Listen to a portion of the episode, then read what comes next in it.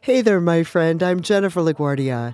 If you're faced with something right now that pretty much demands you either leap out of your comfort zone or stay in a less than desirable situation, I want to encourage you to face whatever fear you might have and just do it.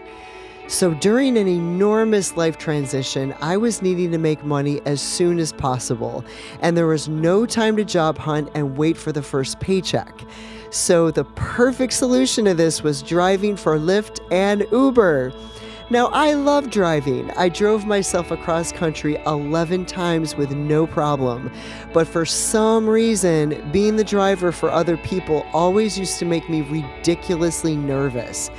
It didn't matter if it was friends, family, I was just really not confident being the driver for other people. Part of this, I think, is that I'm directionally challenged, like tragically no sense of direction.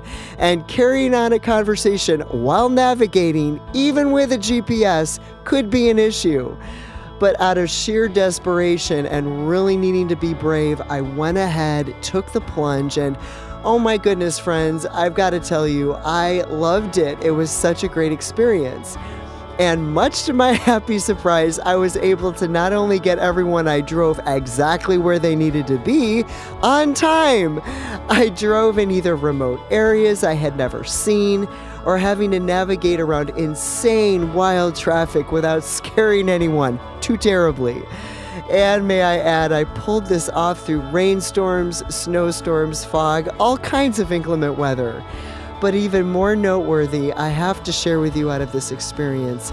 I had just come out of a relationship that was extremely isolating, and having the opportunity to meet so many interesting people, it just felt so liberating.